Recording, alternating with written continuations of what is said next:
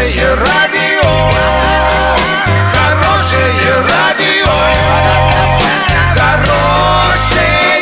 хорошее радио. Радио Шансон.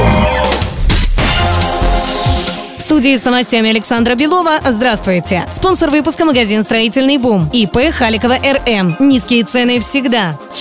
Подробнее обо всем.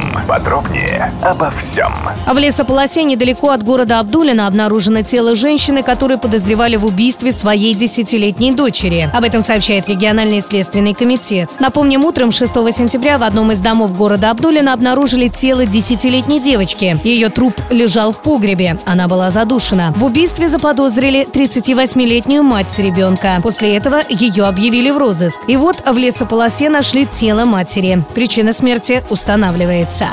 Дизайнер из России запустила сайт для проверки осанки. Если сесть криво, текст на экране расплывется. Такой ресурс работает на основе данных с веб-камеры. Раз в секунду оно сравнивает положение глаз и плеч пользователя с изначальным и размывает экран, если видит разницу. Ранее эта же дизайнер создала сервис, который позволяет лайкать публикации в Twitter с помощью улыбки.